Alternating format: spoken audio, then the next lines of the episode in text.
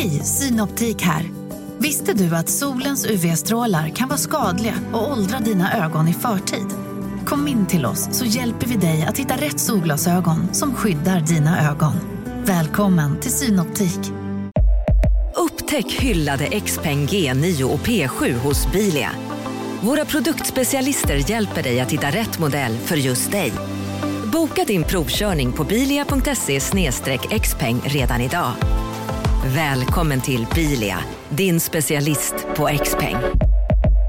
CSRD, ännu en förkortning som väcker känslor hos företagare. Men lugn, våra rådgivare här på PWC har koll på det som din verksamhet berörs av. Från hållbarhetslösningar och nya regelverk till affärsutveckling och ansvarsfulla AI-strategier. Välkommen till PWC.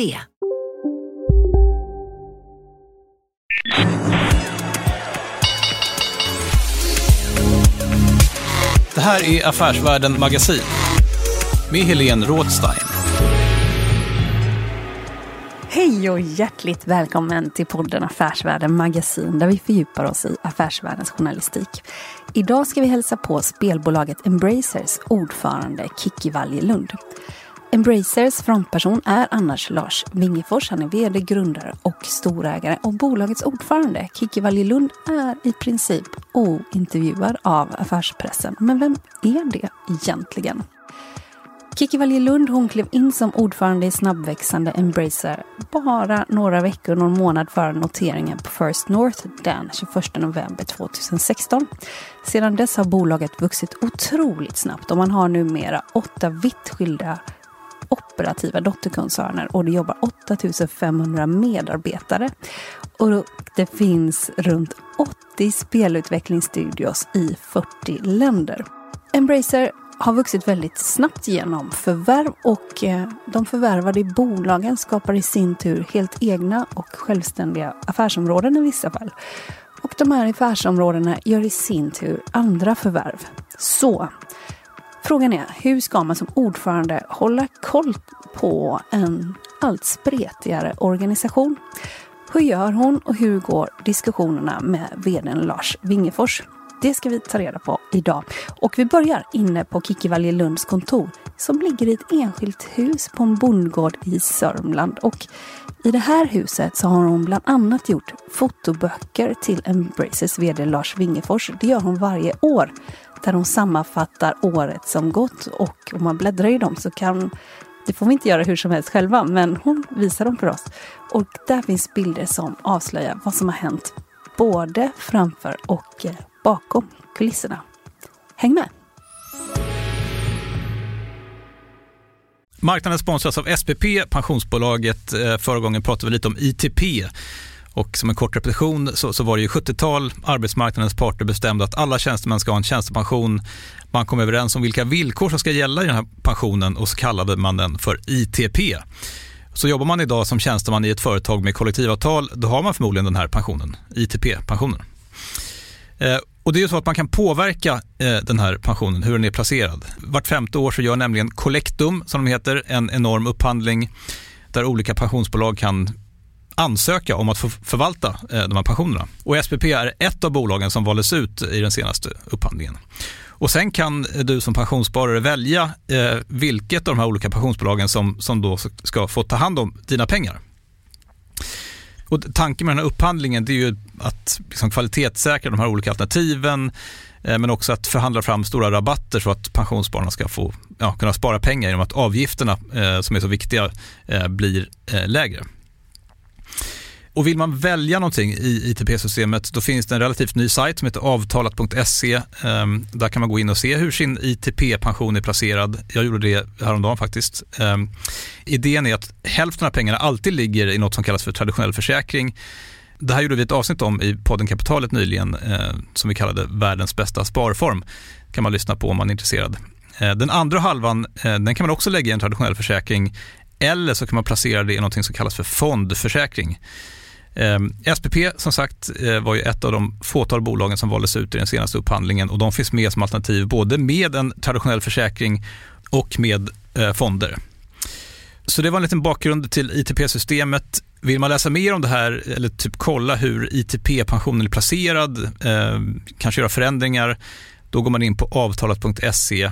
Eh, men tack säger jag till SPP som vill göra oss människor mer medvetna om hur enormt viktig pensionen är för oss som en framtida lön, men också som en positiv kraft i samhället. Eh, och förstås för att ni möjliggör eh, den här podden Marknaden. Hej, vad heter du? Jag heter Kicki Waljelund. Och nu är vi hemma hos dig. Och, och vart är vi på väg? Nu ska vi gå ner på mitt kontor och titta. Ja, okay. ja. Är det här? Ja, vi kan gå bakvägen. Mm. Och kontoret är ett eget litet hus alltså? Ja. Jag vill gärna... För då, det är så skönt, för när jag sitter där då är det ingen som vågar störa mig. Då får jag vara för mig själv. Mm. Och här är ett växthus. Eller? Ja, det är växthus. Um, växer sådär. Man måste nog ägna lite mer tid åt det ja, ja. om man ska vara framgångsrik. Här är mitt kontor. Och vad ska man säga, det är en liten stu... Det här ser nästan ut, om man inte hade sett andra huset så hade man nästan sett ut som en stuga på en åker. Ja, det gör det faktiskt. Och på baksidan av huset här, nu ser vi inte den. Där har jag fönster som går liksom ända upp i nock så att jag ska se ut. Det är bara det att nu så har det växt upp en jättestor buske där.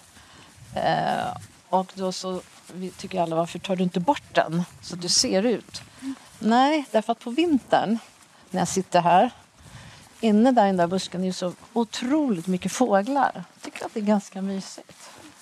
Ja. Här. Eh, Får jag stiga på här? Åh, oh, vad fint det ser ut här. Och här ser man, här ser jag direkt också bilder från eh, nu ska vi se, de här ser ganska amerikanska ut, de här som vi ser här uppe. Ja, eller hur? det är alla mina, eller alla, det är de jag har jobbat med. Det har varit, jag är lite så här samlare, jag tycker det är ganska roligt att samla så här bilder, sånt som man har gjort, olika saker man har varit med om. Alltså jobbsaker är det ju bara här. Mm. Det tycker jag är kul. Mm. Och sen så hade du de här böckerna som du har suttit med. Ja, eh. ja. Här ska jag berätta. Så här ser de ut. Jaha, riktigt? Jaha, vad kul. Och eh, om vi läser då vad, vad, det står på de här. det här är böcker då som jag har gjort eh, efter alla år, eller alla år, en för varje år som jag jobbat med Lars. Och den här första, det är 2017. Stay tuned, för det sa ju Lars alltid. Det är liksom vänta bara, så känns det. Och sen har vi nästa bok eh, som är då 2018. Då säger han We will keep the excitement going. Det gjorde han ju. Och sen tredje året här 2019. Då sa han We are on a great journey to build something substantial. Och nu håller jag på med fjärde boken. Och det här är ju liksom riktiga fotoböcker. Och på den första så står det THQ och på den andra står det också THQ och sen på den tredje står det Embracer. Ja. Mm. Och här sista eh, med THQ, det var ju innan vi bytte namn. Mm. Här sa han ju alltid the best is yet to come. Mm. Eh, och sen kom ju då Embracer. Så nu har den, den, har, den har bytt skepnad. Mm. Böckerna har bytt skepnad. Mm. Men varför jag har gjort det här är ju för att nu är jag ganska glad för det. Jag gjorde det mest på kul första året. Jag hade nog inte någon tanke på att jag skulle göra en varje år. Men sen var det ju så väldigt roligt. Mm. Och man minns ju allt som vi har gjort. Mm. Eh, och speciellt så är ju Lars säger ju väldigt roliga saker som man gärna vill minnas. Så, och, mm. och de har jag samlat på mig som är kvar i de här böckerna. Du är ju styrelseordförande i Embracer som du har varit sedan eh, man eh, noterades på First North i Stockholm. Men inte så långt före noteringen eh, klev du in och blev styrelseordförande. Hur gick det till? Det var faktiskt precis strax innan egentligen. Mm. Och jag hade ju aldrig träffat Lars eh, överhuvudtaget. Mm. Lars Wingefors. Lars Wingefors, mm. eh, och det gick till så att eh, en dag så trillade det ner ett e-mail i min e-maillåda. som var från ehm, Pareto som då höll på och jobbade med Lars och, och THQ då, om att notera bolaget. Och som sökte styrelseledamöter till bolaget. Och de skrev, jag kommer ihåg det stod att uh, this is a very profitable company som ska noteras. Och de undrade om jag var intresserad. Och då hade jag, jag lärde känna Pareto genom ett annat bolag jag jobbar med som heter Sirad. Och det var väl så som de kanske hade kommit tanken på mig, tror jag. Eh, och då så fick jag träffa Lars eh, i Stockholm. Vi träffades i en hotellobby och eh, pratade och Lars berättade. Eh, och sen så träffade jag också Erik som ju också är medgrundare och som numera är vice vd bolaget. Ja, och sen så pratade vi ihop oss fram och tillbaka några gånger. Och sen en dag så, så ringde Lars och så sa han, ja men Kiki, kan du kanske till och med tänka dig att bli ordförande i styrelsen? Och eh, eh, då blev jag lite förvånad först naturligtvis, men det, sen tyckte jag att det skulle bli, kunna bli jätteroligt. Och jag var otroligt fascinerad av det som eh, Lars berättade om bolaget, vad han ville göra. Det var en otroligt fascinerande story. Han hade klart för sig redan då vad han ville åstadkomma med bolaget. Så det tyckte jag var spännande, naturligtvis. Och sen eh, i november var det väl som bolaget listades på First North. Så det gick väldigt fort. Ja, men det gick väldigt fort. Och om man tänker, vad är det för bolag som du tackade ja till då i november 2016 mot det bolaget som har blivit nu? Alltså jag tänker bara på sån sak som Börsvärlden. Jag har gjort otroligt många förvärv. Jag vet inte hur många förvärv det är totalt sammanlagt. Men det var väl tre förvärv första året. Och sen så har det vuxit. Alltså, vuxit. Och man kan väl säga också att de här förvärven görs, det blir nästan exponentiellt på något sätt. För ni köper stora spelkoncerner som i sin tur då köper andra bolag. Men om vi, vi kan bena ner, vi kan fördjupa oss i det lite senare, men hur eh, det bolaget du tackar ja till mot vad det har blivit, vad, vad är det för någonting? Ja, eh, jag skulle kunna säga, då var ju THQ Nordic var ju liksom tre personer i Karlstad ungefär. Mm. Det är klart att det fanns studios ute i Wien och lite överallt. Men det var ju det som jag, det, det, var, det var ungefär tre personer, eller fem kanske, i Karlstad. That was it. Mm. Eh, så kändes det. Så att det är klart att den här, eh, det har varit en enorm resa. Det har hänt otroligt mycket under de här åren. Och jag menar att jämföra börsvärdet med vad det var då och vad det är nu, det, det, det, det är nästan eh, ofattbart kan man ju nästan säga. Um, så att, eh, men sen att det har gått det var ju bra att vi bara, jag tror att vi gjorde faktiskt tre förvärv första året. Och det var rätt skönt att det började med tre. Och, och sen har det bara eh, växt på. Men att det har fungerat så bra, som vi får väldigt mycket frågor om det är ju att vi satte ju redan från början en process för hur de här förvärvprocesserna eh, skulle gå till. Och haft väldigt bra rådgivare och samma rådgivare hela tiden genom alla år. Och det har ju gjort, de har lärt känna oss, hur vi vill att det ska gå till. De känner Lars väl. Vi har, eh, och vi har, vi har, vi har tillämpat samma process hela tiden. Och då blir det lite, Lars brukar säga att det är som ett, lite som ett maskineri. Och det är det faktiskt, kan man ju nästan säga. Du menar ett förvärvsmaskineri eh, kring processerna? Ja, mm. precis. Men sen så är det ju så att det största jobbet blir ju när vi har förvärvat bolagen, att när det ska tas om hand. Det, det, det är då det stora jobbet börjar. Du lyssnar på Affärsvärlden Magasin med Helene Rådstein.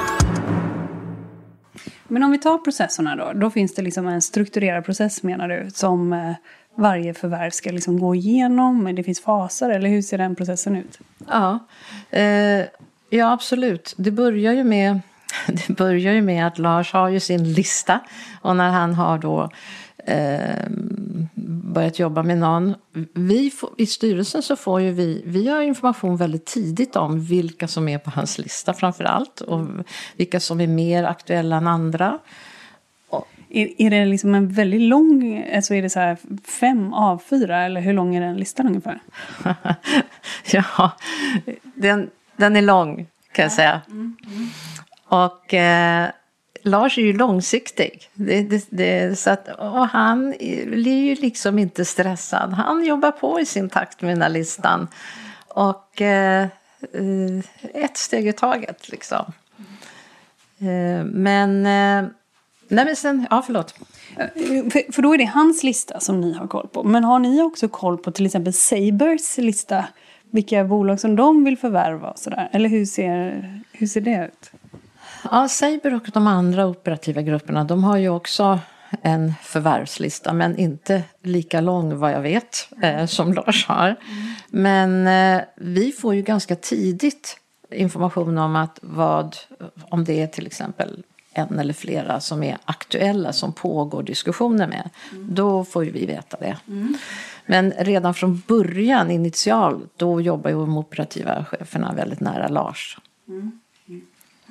Han har nog koll på varenda en skulle jag säga. Mm. Och då har, så för det första så vet ni vilka förvärv som kanske komma skall och om man närmar sig dem helt enkelt. Alltså siktet är inställt på de här och de här och de här. Och nu närmar vi oss eh, de här eh, potentiella studiosarna och spelkoncerner eller vad kan det vara för någonting? Ja, men det, det är både stora och små kan man ju säga. Mm. Eh, och eh, när det börjar närma sig då så presenteras det för styrelsen. Dels får vi en presentation om själva bolaget. Ehm, och sen så får vi tillgång till alla eh, due diligence-material som görs. Eh, det är inte så att vi sitter och läser tusentals med sidor. Eh, men vi får ju, om vi vill får vi göra det. Men annars får vi ju summaries från rådgivarna som går igenom. Och är det större förvärv då är vi ju, då blir vi liksom, då är vi med på mötena från styrelsen. Kanske inte alla alltid, men vi är medbjudna. Och eh, får lyssna in om det är någonting som eh, är red flags och i så fall vad gör vi åt det och kan vi hinna lösa det innan vi gör en deal och så vidare. Eh, så att det där är en gedigen process och vi ägnar mycket tid åt den.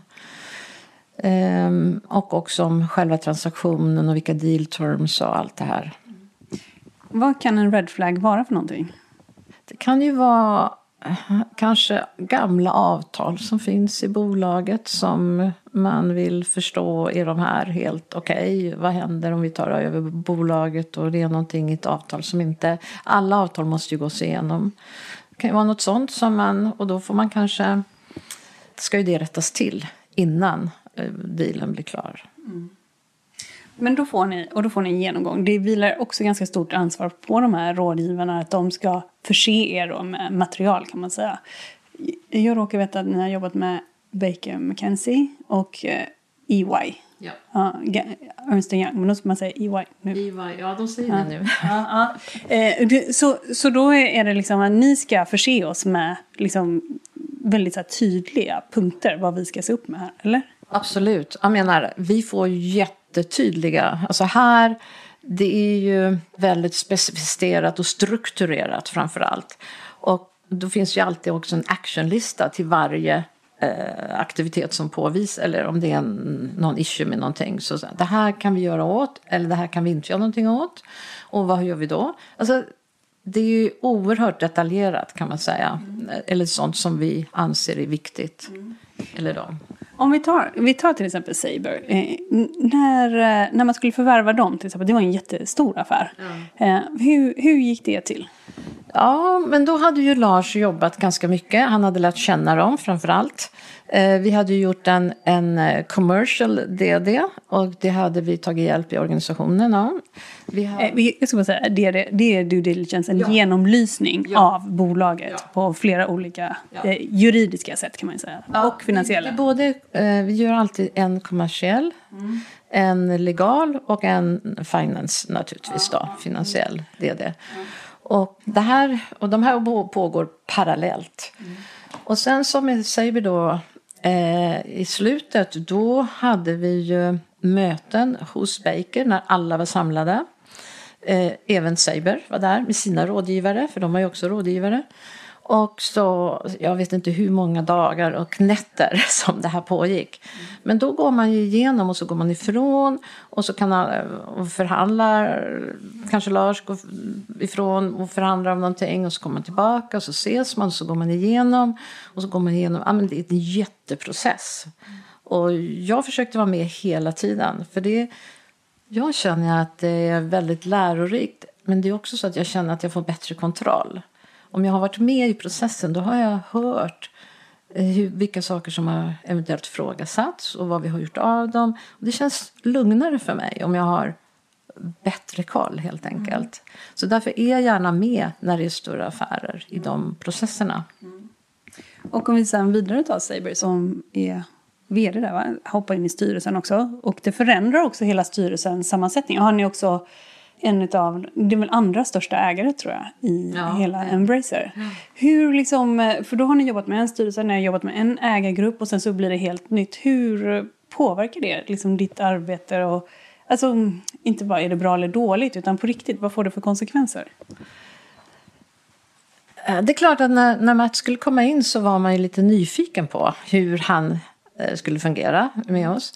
Men jag måste säga att eh, det har, Matt är en väldigt lättsam person att ha med att göra om man säger så. Han kan naturligtvis ha mycket åsikter men han är väldigt, eh, eh, vad ska jag säga, han, han är resonabel i alla frågor. Och därför så blir det alltid bra diskussioner med Matt. Och sen så är det faktiskt så att Matt är en frisk fläkt i styrelsen. Alltså han är väl, alltså vi, han får oss alla att skratta också väldigt mycket måste jag säga. Han, nej, jag gillar Matt och ha med honom. Det blir, det blir bra diskussioner med Matt. Men finns det någon fördel också att man tar in, han, för det är ju tack vare förvärvet som han blir också stor ägare, att man liksom gör på det sättet. Eh, och det förändrar också hela ägarstrukturen, ett sånt stort förvärv. Hur, ni, hur resonerar ni kring den från styrelsens sida? Vi tycker att vi har ju väl, det är många som är med. Eh, många av våra operativa gruppchefer eller vdar som är stora ägare i Embracer. Vi ser bara positivt på det. För det gör ju att de har ju om några incitament för att vara med och utveckla bolaget. Och det här är ju starka, duktiga människor liksom, med en jätteerfarenhet och stor kompetens. Och det gör ju att hela det blir ju en väldig power med alla de här duktiga människorna. Och tillsammans med Lars så sitter de ju liksom i samma båt och driver företaget framåt. Och det är jättepositivt och stor, alltså det är stor kraft i det. Mm. Och hur får man sig dem då att bli engagerade även för andra delar av Embracer som inte är deras liksom, riken eller hemmamarknad från början? Ja, där är de lite olika skulle jag säga. Mm. Därför att en del är, även de kör sitt race liksom mm. och tycker att det är viktigt. Och sen är det några som är mer angelägna. Men det som har hänt, som jag tycker är fascinerande. Ni vet, vi säger ju att alla är ju independent. Mm. Vi tvingar inte fram några synergier mellan några, utan det är frivilligt. Mm. Och nu så märker man att det börjar ske fler och fler samarbeten mellan dem. Och det är, jag tror att det är just det här att det är frivilligt. De tar egna initiativ till att hitta områden där de kan samarbeta. Och det, och det bottnar ju naturligtvis i det här att de ändå ser Embracer som ett bolag som de vill vara med och utveckla och, och driva. Och ser, de ser synergier.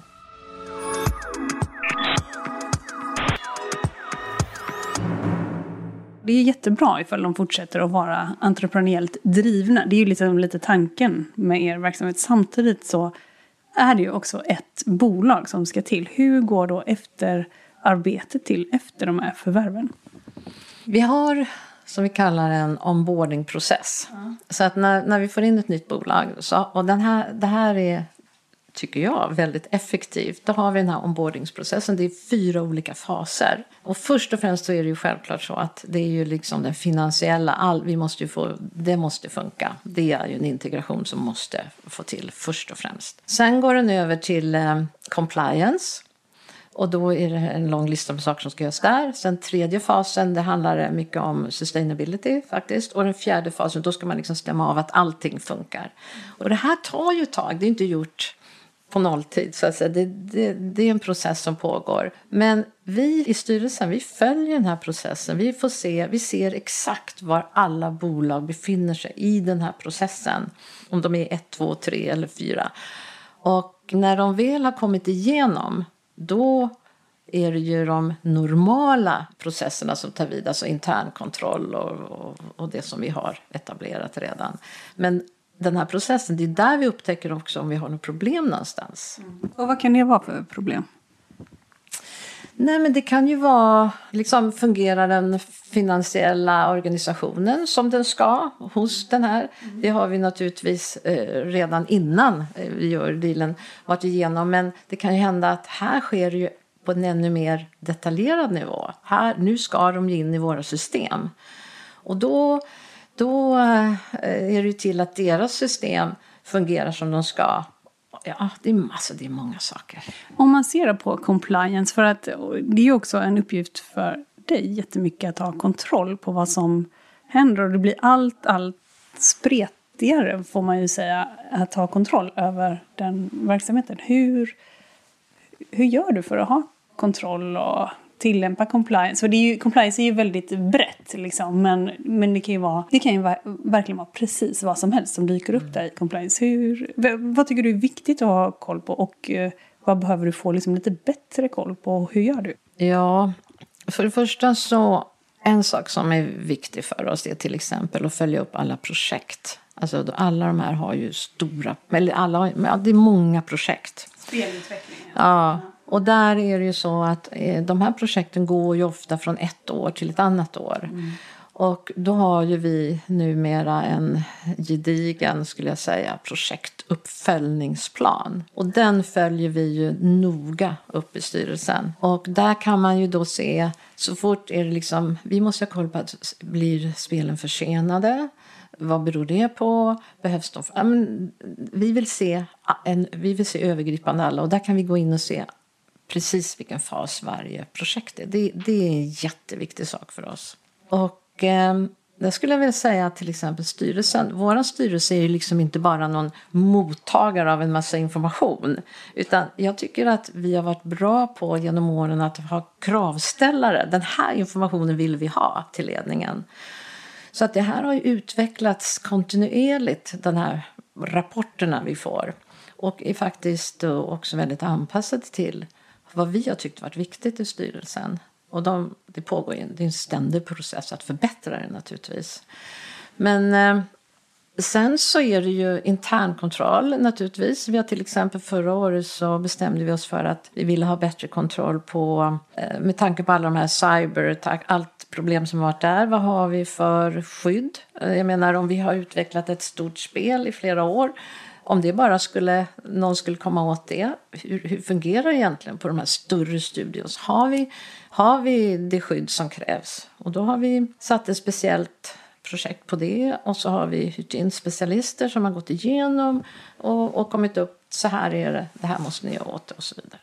För annars så skulle ni kunna sitta och utveckla spel, betala jättemycket pengar för det, så är det bara någon som kopierar det. Mm. Det måste ju vara en jätterisk.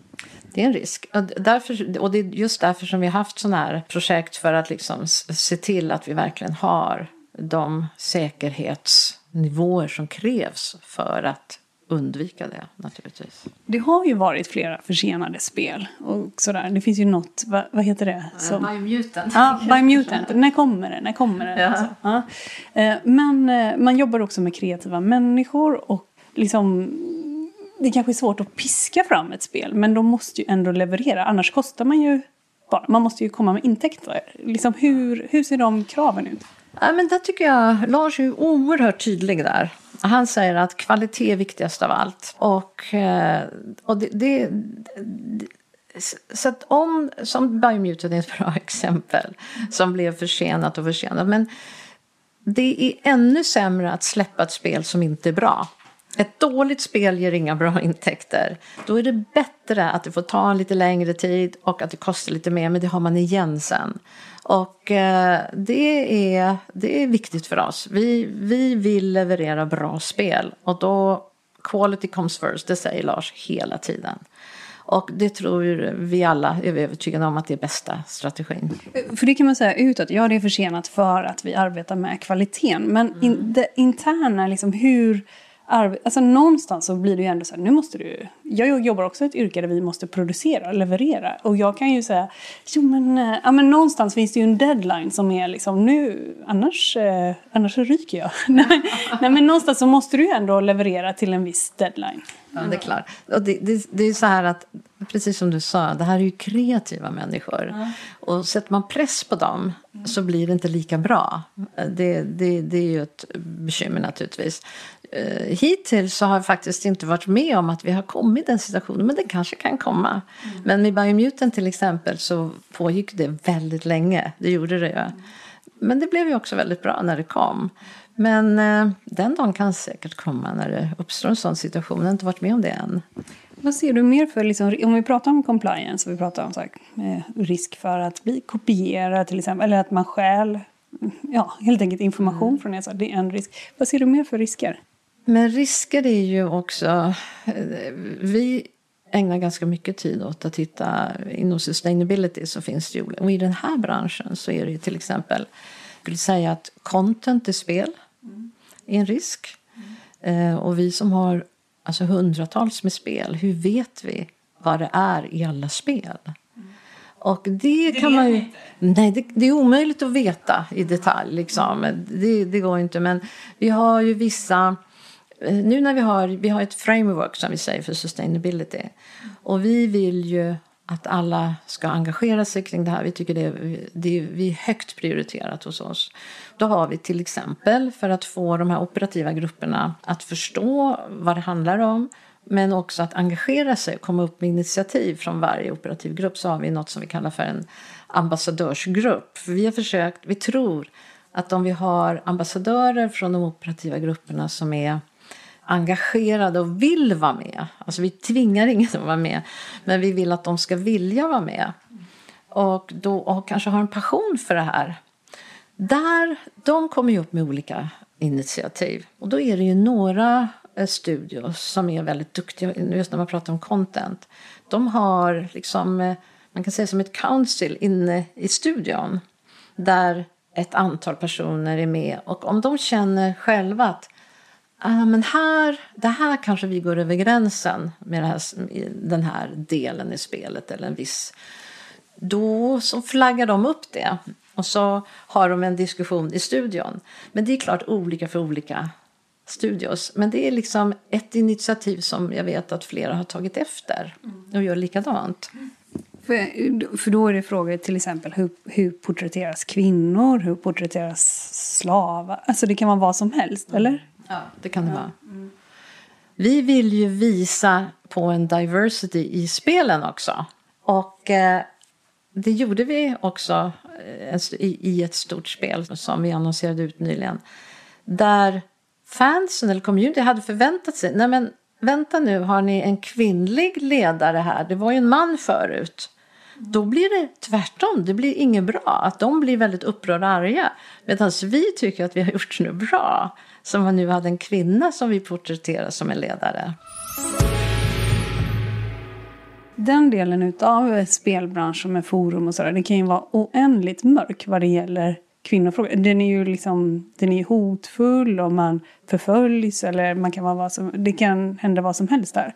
Och hur, här kom ni då med ett nytt, en, ni gjorde om en karaktär alltså, och så mm. mottogs det ganska dåligt utav era kunder. Mm. Vad, vad tänker du kring den frågan? Och vilket ansvar har ni för, men till exempel man får inte i era forum där man diskuterar era spel mm. eh, rikta dödshot mot kvinnor och sådär. För det är väl en helt reell verklighet, va? eller? Och det, det, är faktiskt skrämmande. Jag måste säga att jag har aldrig varit med om något sånt förut. Eh, och först när jag hörde talas om det, Eh, pratade med en, studie, en stor studie och kvinnorna berättade det här för mig Då trodde jag att de överdrev. För jag, jag förstod inte att det kunde vara så illa. Men det har jag lärt mig, att så illa kan det vara. Och det är, det, det är skrämmande. Jag kommer ihåg, de berättade för mig, de sa så här, ja men, eh, och det här var innan spelet annonserades, då sa de så här, ja men Kiki, eh, det här kommer nog att bli problem med vissa av de den, den, generation som har sett det här spelet hur det var för många, många år sedan. Och då kommer de att gå efter oss kvinnor. Och jag säger, men varför skulle de göra det? Det förstod jag inte riktigt. Och eh, jo, och då berättar de, kanske inte bara från vår, men liksom att så kan det gå till. De sa, vad har vad, hur skyddar ni oss kvinnor om vi blir mordhotade eller om någon kommer och går, vi går ut från studion här på kvällen, på natten, någon kommer efter oss. Hur ska ni skydda oss? Och, eller om någon står och kastar sten på mitt fönster hemma där jag bor i huset. Mm. Och, och då blir man ju lite skrämd liksom. Men kan det verkligen vara så illa? Mm. Ja, det kan det. Mm, det, det. Ja. Och så att nu vad vi har gjort, eller vad, vad den här studion gör och som många studior gör, det är ju att eh, för det var också så att vi vill gärna att fler kvinnor ska vara med och, och, och externt berätta om spel och vad de gör och hur de jobbar och allt det De vill inte gärna vara med just på grund av det här. Så nu, på grund av hotbilden helt enkelt? Ja, att de inte vill synas. Mm. Och så att vad vi gör, vi mediatränar dem. Vi eh, har satt upp eh, olika typer av det finns ju numera eh, organisationer som håller på med sånt här som också hjälper eh, att ehm, eh, dels att de ska bli lite starkare i de här situationerna när de uppstår och hur man hanterar det. Eh, för det kan ju hända att de blir jätte i alla de här media, alla kanaler, sociala medier. Det, det, där kan det ju sägas vad som helst. Nej, men det, det finns. Eh, jag vet faktiskt inte riktigt hur det går till, eh, men jag vet att de har det och att de uppskattar det väldigt mycket. Mm.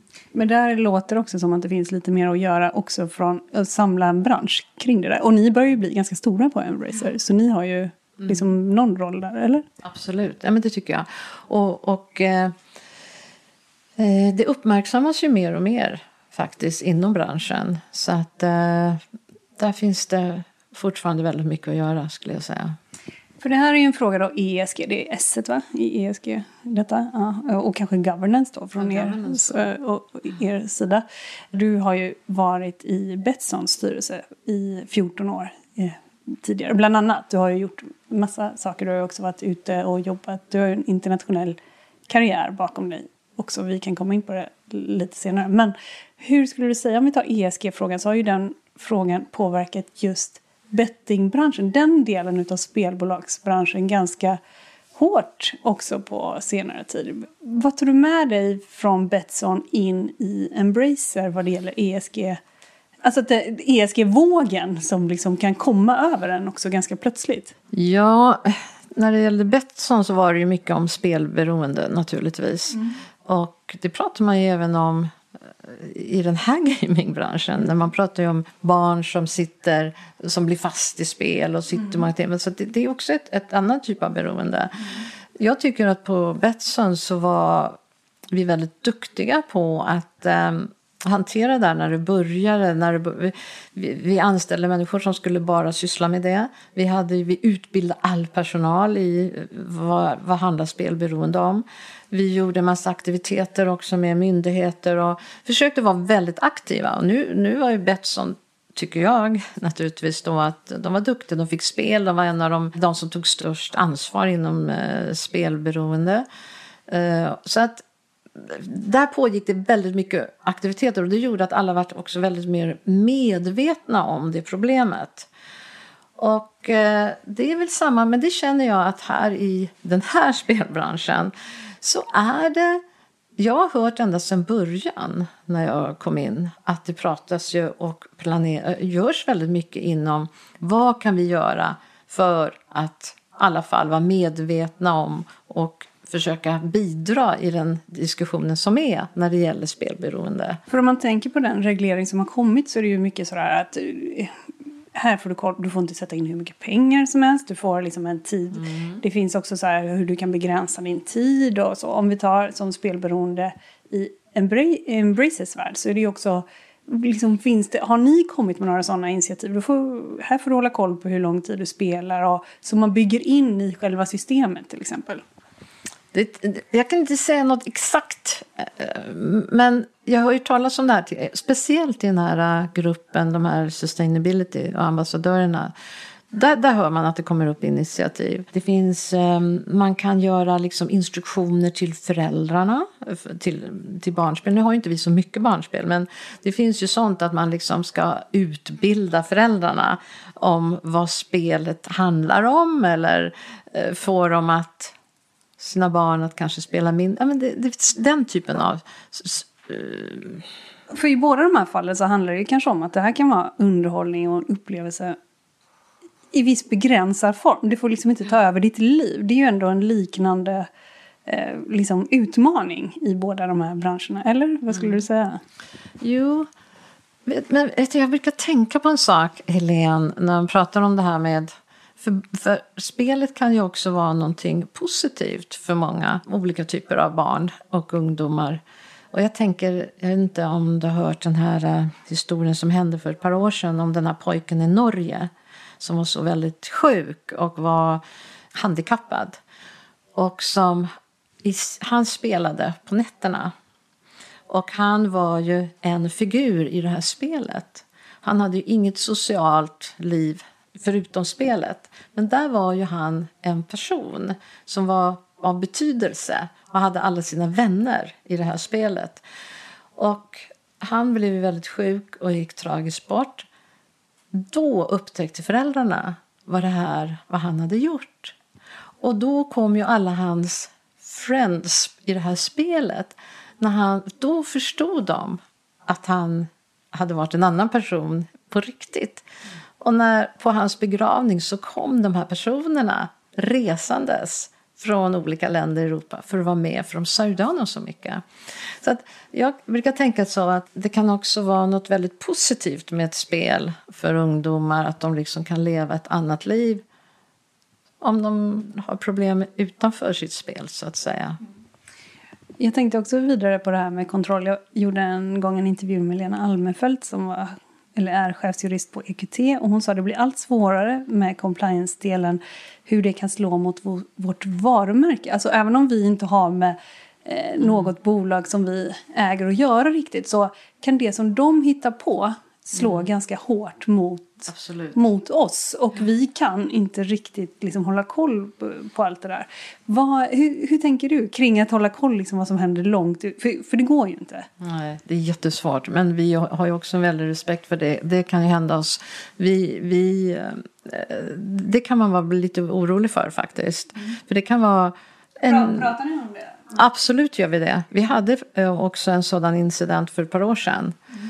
Eh, och eh, det var eh, det var en studio, en, någon i en studio som var pressansvarig som var ute på ett fel forum. Så man, när han gick in i det så förstod han inte det. Men då klart då skulle man kanske ha tagit reda på det. Men det blev ju en enorm, alltså eh, stor händelse. Och väldigt, väldigt jobbig för oss. Och det slår ju direkt mot vårt varumärke. Mm. Och det gällde inte just lite feminism? Var det inte någon sån där grej? Eller? Ja, det var det. Var det. Helt fel forum att för oss att synas på. Det ska överhuvudtaget inte ens vara närheten av, av något dylikt. Mm. Och, alltså, alltså det var ett sexistiskt forum ska vi säga. Ja, nej men precis. Och det, det var, då förstod man allvaret helt plötsligt. Här kan det hända någon, någon grej någonstans som vi har ingen kontroll på.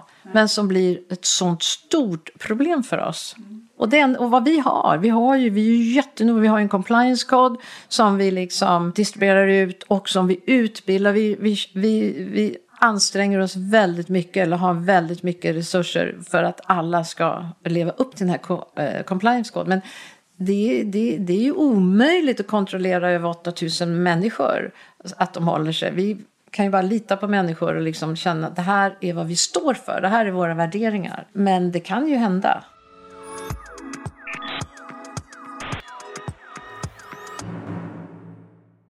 Eh, marknaden sponsras av Karla. Eh, vi pratar ju en hel del om bilar här på kontoret. Eh, karla har ju skapat, skulle jag säga, det som är standarden för hur man idag köper och säljer bilar på nätet. Kort bakgrund bara. Karla säljer och leasar begagnade elbilar och laddhybrider på karla.se. Alltså en helt digital upplevelse. Och man har gjort det här med ett nästan maniskt fokus på vad en bilköpare faktiskt behöver.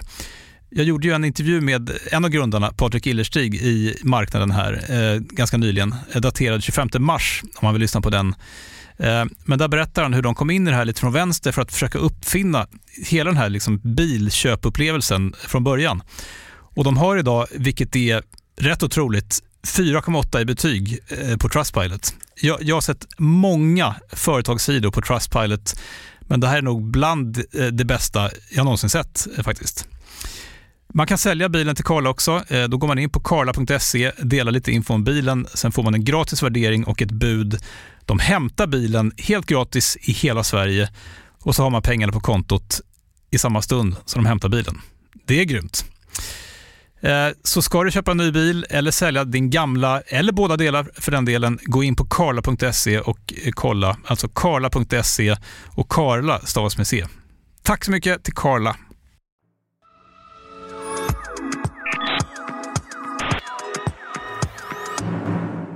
Alla får ju förtroende för Lars och han har en väldigt stark eh, alltså de värderingar vi har som vi försöker att sprida i bolag, man säger så. Det är ju genuina värderingar som, som är med självklart då i våran den här compliance-koden som vi trycker på hela tiden. Speciellt i våran den här onboarding-processen. Och det måste ju vara lika överallt. Det vore ju konstigt om det inte vore så.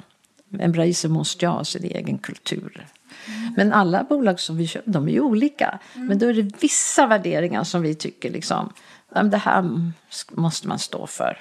Ja, men jag tänker i vissa lägen så borde det vara lättare. Ifall det finns en kultur att hålla sig i, ramverk, mm. liksom så här gör vi och det är en stark kultur här. Då, med det så förstår man lite saker vad som gäller och sådär. Mm. Ja, men eh. så är det ja. Så är det. Och jag tror, det har ju också varit det har kommit upp några sådana saker som man har känt det här är inte riktigt okej. Okay. Mm. Men det har alla förstått. Så att ju mer, ju längre man är med i bolaget, ju mer får man ju, känner man sig som en del av det tror jag. Det känns. Eh, sen så är det så, eh, som jag tycker är fascinerande, det är ju att de bolag som vi har förvärvat, de vill vara med Embracer. De har liksom fått ett enormt förtroende för bolaget och det är ju faktiskt Lars som står för det. Eh, liksom, det är han som är ute, det är honom de träffar. Eh, jag tänkte på det, det var en, någon intervju med en av den killen som heter Clemens som är vd för Koch Media. Han sa, ja men nu har jag varit, jag tror tre år har de väl varit med oss och han säger så här att allt som Lars lovade har han stått för. Och det är väldigt starkt. Liksom. Han har varit med i tre år. Han säger att det finns ingenting som han lovar som han inte har hållit mot oss. Jag har ju träffat Lars Wingefors och han figurerar ju nästan hela tiden. Man känns ju, eh, om man skulle vara hans styrelseordförande så känns han ju nästan, eh, inte oregerlig, men han känns ju ganska svår liksom, person att utöva kontroll liksom över, som är ju din uppgift. Eller vad säger du? Nej, det är många som, som tror det, eller säger så naturligtvis. Eh, okontrollerbar. Eh, är, det, är det orättvist? Ja, det är det faktiskt. Ja. Eh, det måste jag säga.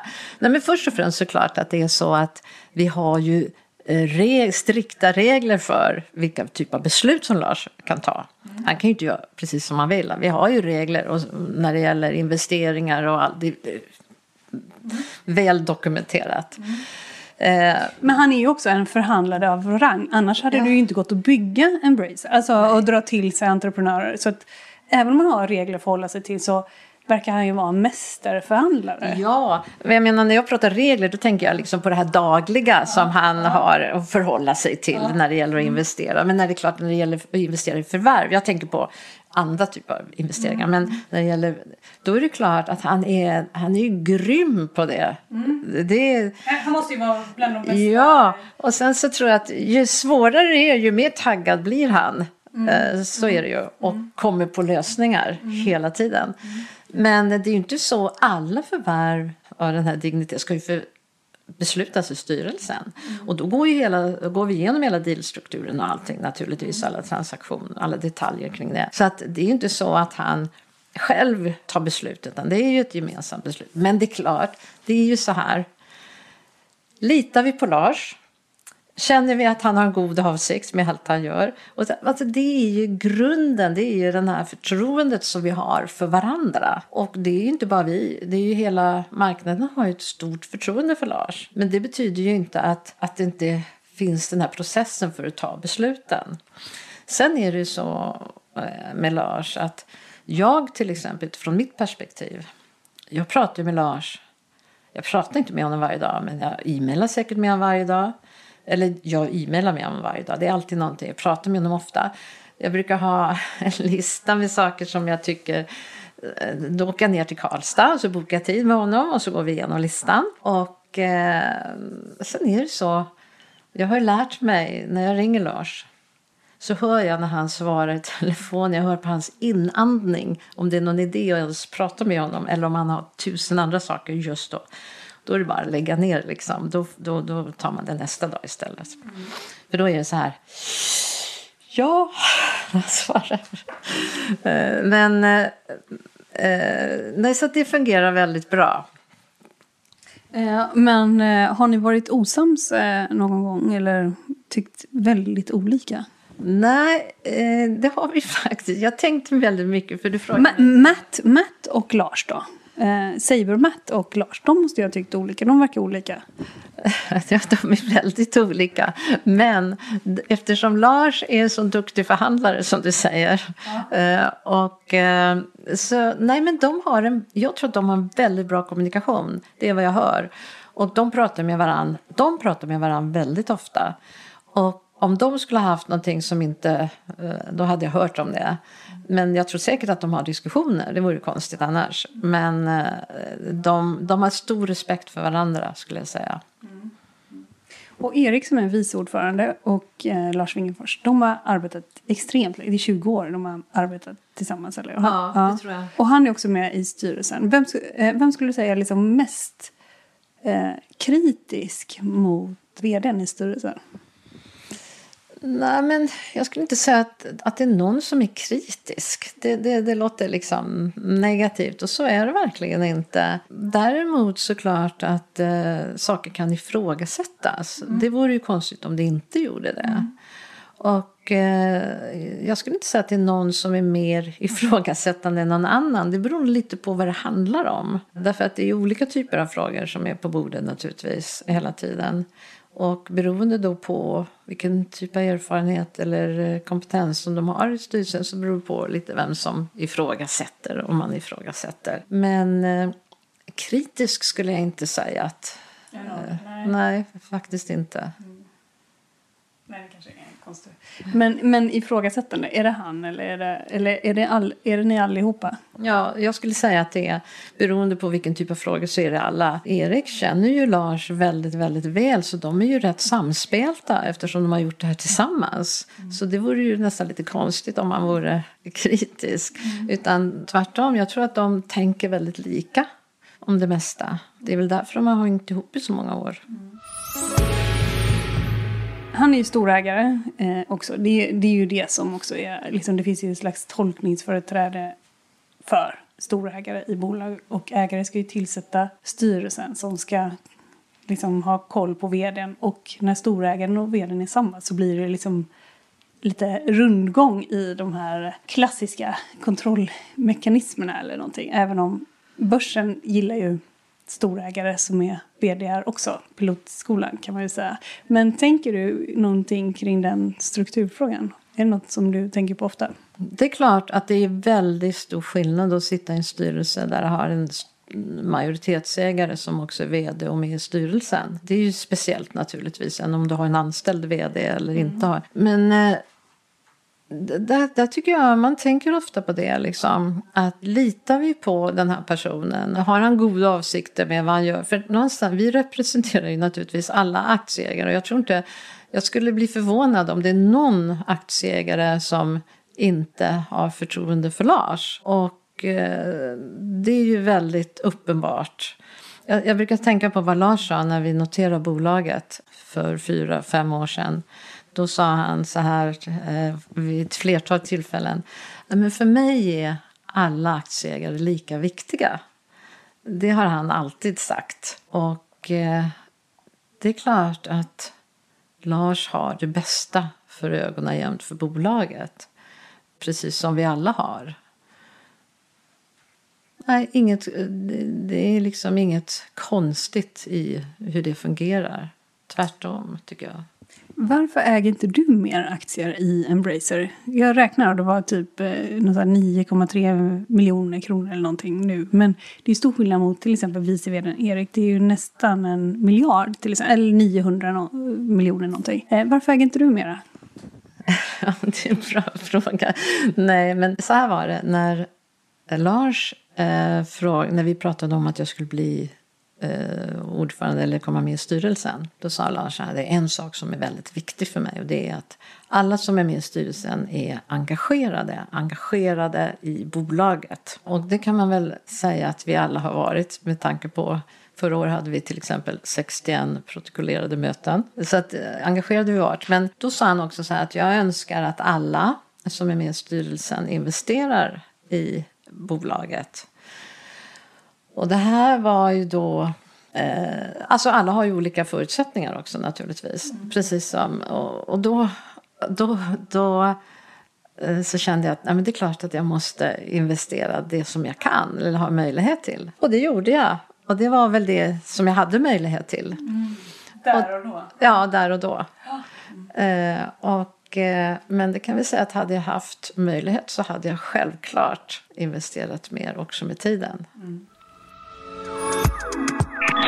Du lyssnar på Affärsvärlden Magasin med Helene Rådstein. För bara ett år sedan ungefär så eh, förvärvade ni Decca och så började ni gå in på mobilsidan.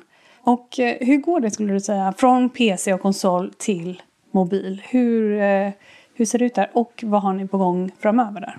Nej, men jag tycker att um, vi förvärvade Decca i augusti förra året. Ja. Och efter det så har faktiskt Decca själva har ju förvärvat tre bolag nu. Det sista var Crazy Labs här i, bara för någon månad sedan. Och så har vi Easy Range. Så vi har ju nu, eh, jag tror att det faktiskt är ungefär 900 utvecklare inom mobilt. Så det har ju gått med en jättefart kan man ju säga. Om man tänker man skulle bredda mer, finns det något annat område som ni siktar på nu där man skulle kunna, vad vet jag? Ja, VR tänker Ja, VR till exempel, ja. något liknande. VR har vi ju också. Vi eh, förvärvade ett bolag som heter Vertigo som också nu har förvärvat ett bolag i sin tur. Mm. Eh, och, eh, så det är ju också ett nytt område som vi tycker är jättespännande. Mm. Det har ju pratats om VR många, många år men jag tror att tiden är inne för det nu. Nu har alla investerat väldigt mycket under många år och nu är det rätt tid att gå in i VR, tror vi. Och mer? Finns det något mer som ni tittar på? Liksom att, eh, ja, men här, det här segmentet är liksom jättehett och här borde vi bli starkare. Vi vill ju bli diversifierade naturligtvis för att minska risken också när man, ju mer vi har. Men eh, det tittas nog på eh, flera områden. Jag kan nog inte säga något specifikt men som liksom är relevant för det ekosystem som vi bygger upp eh, som, som kan passa in i våran familj, som vi säger. Strax efter man hade köpt Decca och sådär, eller gått ut med det, så kom ju en kvartalsrapport där det var 13 förvärv som presenterades samtidigt. Så är det inte riktigt längre. Men det kom i och för sig tre förvärv tror jag, med senaste kvartalsrapporten. Men eh, varför är det inte så längre och hur kommer det vara framöver? jag minns det där väldigt väl. Jag tror att vi höll på i tre timmar när vi skulle presentera de här 13 förvärven. Var, dels blir det ju, dels så ska ju alla som lyssnar på våra presentationer när vi har våra kvartalspresentationer lyssna och titta in på siffrorna och göra sig en uppfattning om själva kvartalsrapporten. Har man sen dessutom 13 förvärv som man ska försöka sätta sig in i, då blir det väldigt maffigt. Och det blir också väldigt, även för Lars som står och presenterar det här, eh, och, och Lars är alltid väldigt angelägen att varje förvärv, varje bolag ska liksom få sin moment liksom och bli, få, få synas. Det kändes jobbigt eh, för, för oss och, men också för alla som skulle ta till sig all den här informationen. Och då bestämde vi att nej, men vi ska inte göra det här samtidigt. Vi ska separera förvärven och mot kvartalsrapporterna. Så det ändrade vi på då. Eh, och, och det är ändrat för alltid? Alltså det kommer inte vara så framöver? Det är klart, man vet ju aldrig riktigt vad som händer. Klart att om det skulle liksom fallas in att det måste ske i samband med den så, så, så klart att det kan bli så. Men vi liksom planerar inte så. Mm. Eh, varför är ni kvar på First North? Ja, men vi har ju faktiskt påbörjat en process nu till att gå mot den reglerade marknaden. Eh, och det informerade vi om, jag tror det var, jag kommer inte ihåg, i februari eller någonting i år. Och eh, vi har nu påbörjat den processen. Först måste vi ju gå ut i IFRS och det är ju en process. Vi har gått igenom fas 1 som vi säger. En, eh, ja, vad ska man säga att det är? Ja, en redovisningsmetod ja. Som, ja, som krävs när man ska vara på den reglerade marknaden. Och eh, sen så har vi eh, påbörjat också den här processen. Vi kallar för vår readiness project eh, för att ta oss till den reglerade marknaden. Och ehm, det är spännande tycker jag. För att eh, det kan, som du förstår, det är en jättelång lista med saker som ska åtgärdas. Men det bästa av allt är, tycker jag, att många av de saker som är krav som gäller för att komma in på den reglerade marknaden har vi liksom redan uppfyllt faktiskt. För trots att vi har varit på First North så har vi faktiskt, eh, vi har till exempel en audit committee, vi har en compensation committee, vi har gjort väldigt många saker. Mm. För, så det blir nog lite lättare för oss, tror jag. Mm. Sen så har ju alla sagt att um, ja, men om ni kommer på den reglerade marknaden då kommer ni få högre omsättning i aktierna, högre pris på aktien och så vidare. Men jag tycker trots allt på First North, vi har ju trots allt varit en av Stockholmsbörsens mest handlade aktier fast vi varit bara på First North. Mm. Hur kommer det sig tror du? Nej, inte det är väl för att vi har gjort bra resultat. Det är det viktigaste, att visa vad vi presterar. Och eh, så finns det ett stort intresse för bolaget helt enkelt. Mm. Vi står här nu på din gård och det är en... Eh, jag tänker att detta är en bondgård, är det det? Ja, ja det, är det. Vi, vi odlar spannmål. Ja. ja. Mm. Eh, och det var inte alls självklart att du skulle liksom ha en gård kan man säga. Du flyttade hemifrån när du var 15 år. Du hade tröttnat på eh, din mamma som du bodde med då. Och du drog helt enkelt, eller hur? Ja, ja det kan man säga. Ja. Och ganska långt från den här bondgårdsmiljön. Men vad, ehm, men jag tänker på dig, så, eh, när vi har talats vidare tidigare, så tänker jag att du är liksom också en eh, ganska så autodidakt person. Du har liksom jobbat senare på AT&T, på Philips, på NCR i både USA, London och sen eh, kom tillbaks hit. Och vad skulle du säga att du framförallt har jobbat med inom Alltså tidigare. Jag tänker att det är marketing och affärsutveckling. Men eh, hur sammanfattar du det själv? Jo, men det skulle jag säga. Eh, det, började väldigt mycket med marketing och sen har jag hållit på med affärsutveckling. Men jag har också hållit på med en hel del med research. Eh, inte så mycket development, men mycket research. Jag älskar ju att prata om teknik och vad som man kan göra med tekniken i framtiden. Det är liksom en stor passion. Jag gillar, jag har bara jobbat på IT-bolag.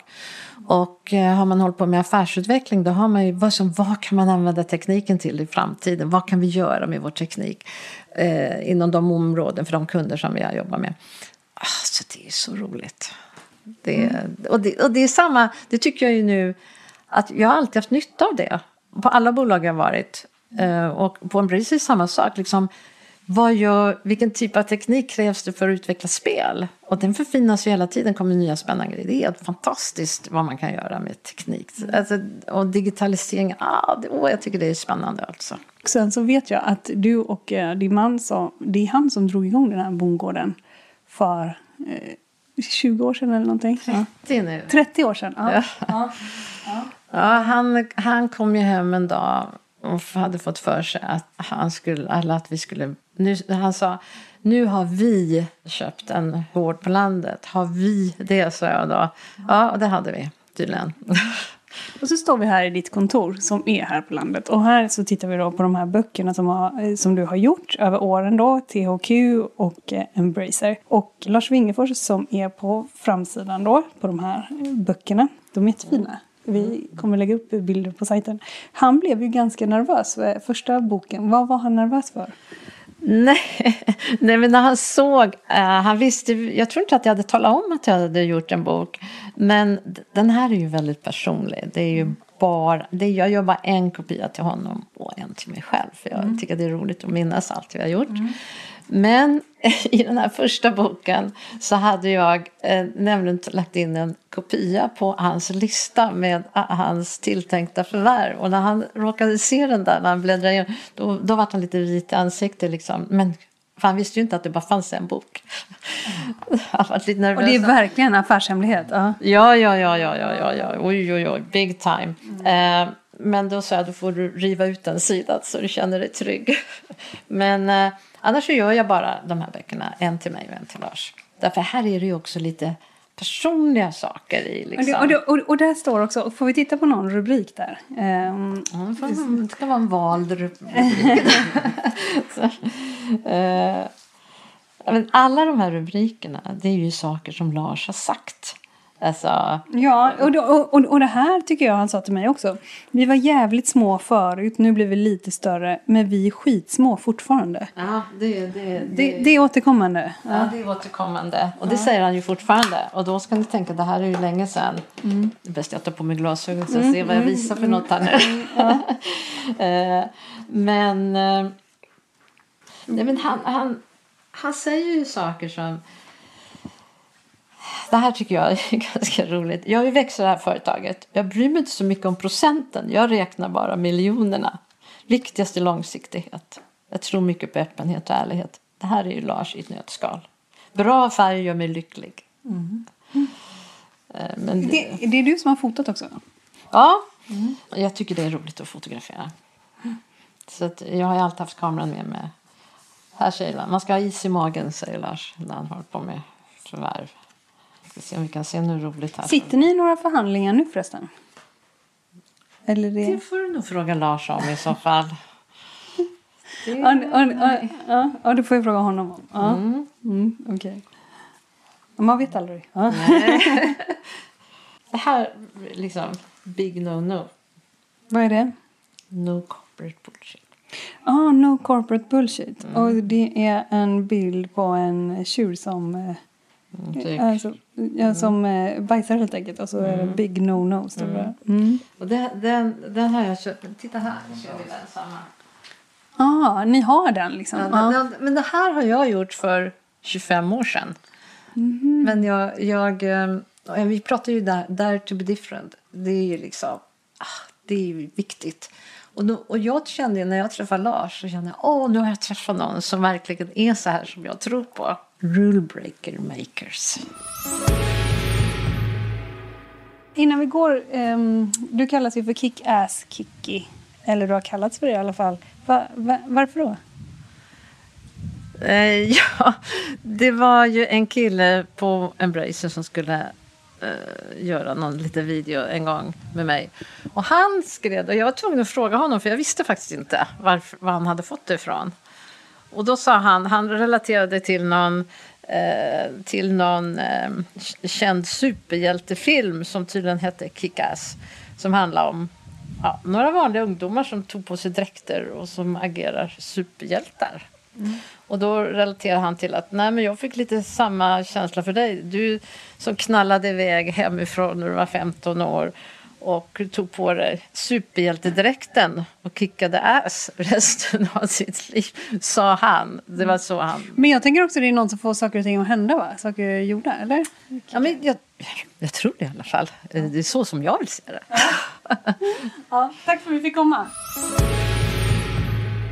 Du har lyssnat på podden Affärsvärlden Magasin med mig Helene Rådstein som idag har besökt Kikki Valjelund, styrelseordförande i Embracer. En längre intervju med henne och en lite annorlunda intervju finns i senaste numret av Affärsvärlden och på affärsvärlden.se och där har vi också intervjuat andra ordföranden som befinner sig i liknande situation det vill säga att man ska styra över en VD som också är storägare och detta problematiseras också av jurister och revisorer som pekar på både fördelar och nackdelar och risker med det här upplägget som ett upplägg som man kanske kan tillägga att många investerare faktiskt tycker om. Men det finns risker med det. Podden den är sponsrad utav våra partners till Årets ledare och eh, vi är glada över att dela ut det här priset som Affärsvärlden har gjort sedan 1984. Det är ett fint ledarskapspris och vi tackar Corn Ferry, Mannheim Swartling, PA Consulting och Vipro. Och den här podden, den är tillbaka om en vecka eller så. Håll ut! Hej då!